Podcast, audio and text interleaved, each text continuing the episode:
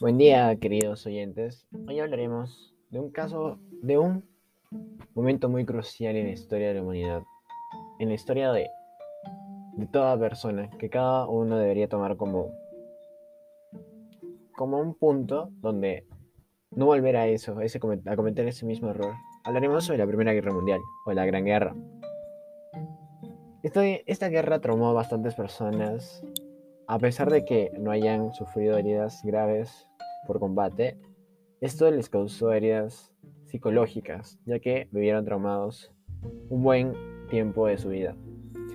En esta ocasión hablaremos sobre Lord Moran, oficial médico y vivió en directo algunas de las batallas más crueles de la Primera Guerra Mundial, que estas fueron de 1914 a 1918.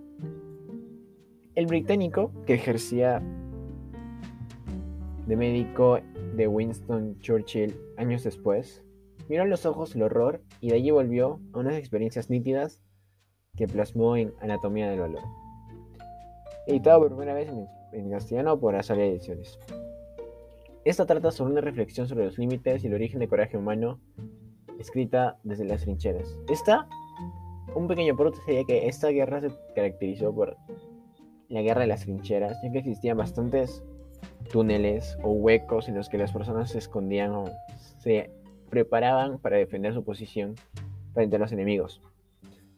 Este dice, al escribir sobre la germinación del miedo, piensa en algo más enraizado que nada tiene que ver con el miedo escénico de un novato, que no sabe si va a actuar bien o mal, algo que surge del tiempo, y el estrés que un hombre debe vigilar para evitar que consiga influir en sus actos se manifiesta únicamente en aquellos individuos marcados por largo tiempo de guerra, siempre y cuando el primer contacto con esta no haya sido una batalla o un intenso bombardeo.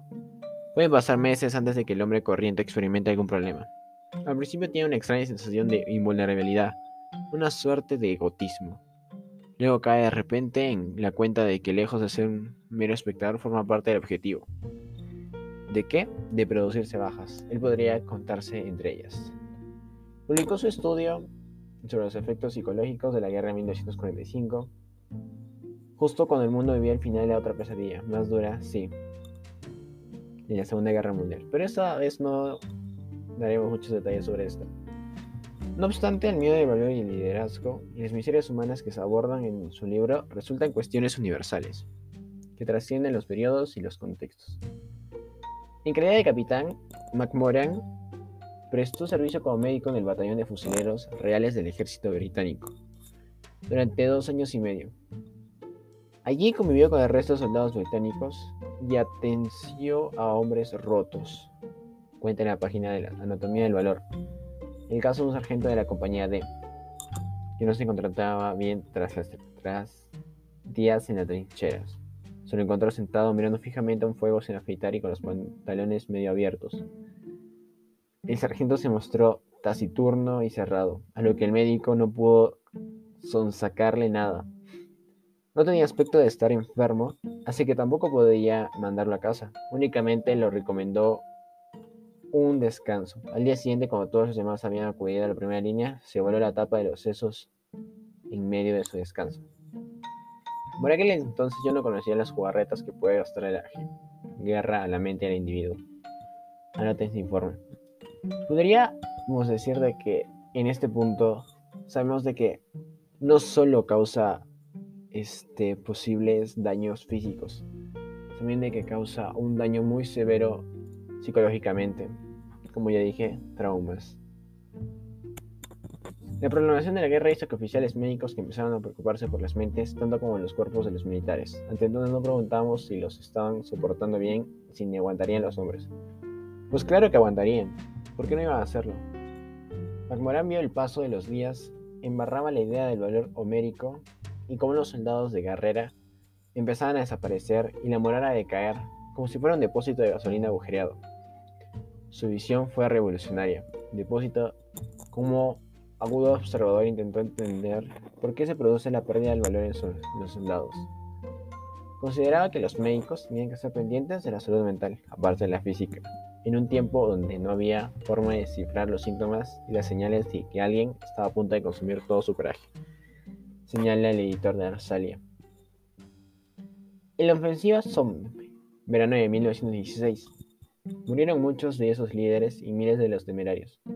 Decir Somme es decir trauma para los ingleses, como Cuba para nosotros. Para ellos es una una herida profunda y la contienda más trascendental en la historia de Inglaterra. Se les hundió el suelo bajo los pies, temieron que con otra batalla así desaparecería toda la élite del imperio británico, señala Artola. En la operación, 14 divisiones inglesas se abalanzaron sobre las líneas alemanas. Cuando se encontraban a 100 metros de su objetivo, las líneas unas escupieron una incesante lluvia de proyectiles. Solo una decena de ingleses alcanzaron las trincheras. Por el camino quedaron 16, 19.240 muertos, 35.500 heridos y 2.150 desaparecidos. La pertinente insistencia inglesa y no el valor o el genio obró una victoria en los puntos al cabo de semanas. Tras concentrar sus ataques en objetivos limitados, los británicos comenzaron a causar un lento boteo de bajas en los, entre los alemanes y hombres. MacMoran fue testigo del precio pagado por la infantería de su país. Este dijo, en el suelo a mis pies, un soldado tumbado boca abajo, con los ojos, con los brazos extendidos, le han rasgado la camisa para acceder a sus heridas. Hay sangre por todas partes y sudor tapa todos los demás olores. En el refugio no queda nada salvo retales de ropa, materiales sanitarios y sus apósitos indolentos. Además de algún que otro rifle o bota, unos pocos cascos de latón y máscaras de gas. Bueno, qué, interesante y qué triste recordar estos momentos tan malos, tan bajos para la sociedad. En fin, este fue el podcast de hoy el tema de hoy sobre el médico Lord Moran y su experiencia en la guerra, especialmente en las trincheras. Muchas gracias, espero que este podcast haya sido de su agrado.